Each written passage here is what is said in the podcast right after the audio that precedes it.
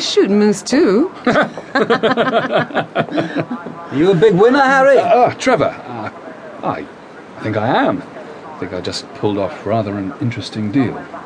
Uh, Meredith, Trevor Marks. This is his box. He got us the tickets. Oh, of course. Didn't we meet last year? and- Seattle, I think. So, you're with Harry now. In the same hedge fund. I manage investment for Trevor's charity, Third World United. Uh, where do you, Uh, um... mostly sub-Saharan Africa. We try and put programs in at local level through NGOs, keep the cash out of the hands of the politician. Um, Sounds like sense to me. It takes a lot of money. And if you'll forgive me talking business, You never stop talking business. The board of the charity is concerned about the next 15 months or so. Looks to me like this subprime thing is going to cause more ripples than people expect. Could be. But we need continuity. And we can give you that, Trevor. Now, tomorrow evening, we're going to be part of the nearest thing to a sure thing there can be in this world. I don't ask for 100%, but I wouldn't say no to 99.9. I'll do my best. I know that, Harry, because I know you. I know your father. And that's what trust is, isn't it? Yes, of course. Guys, we're missing the finish.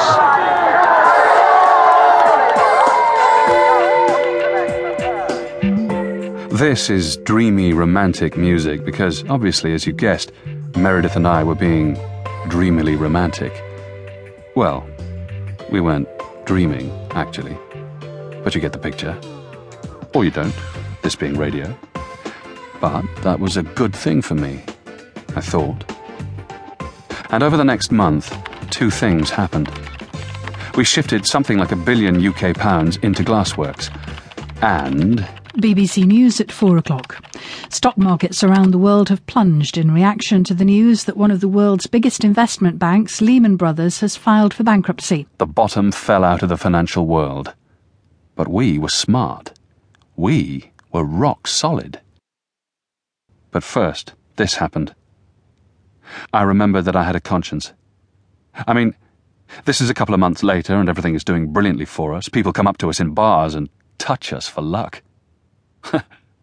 it was like we could walk on water and keep lightning in a bottle. We'd cracked it. We were Bob Glass's golden fund in the UK.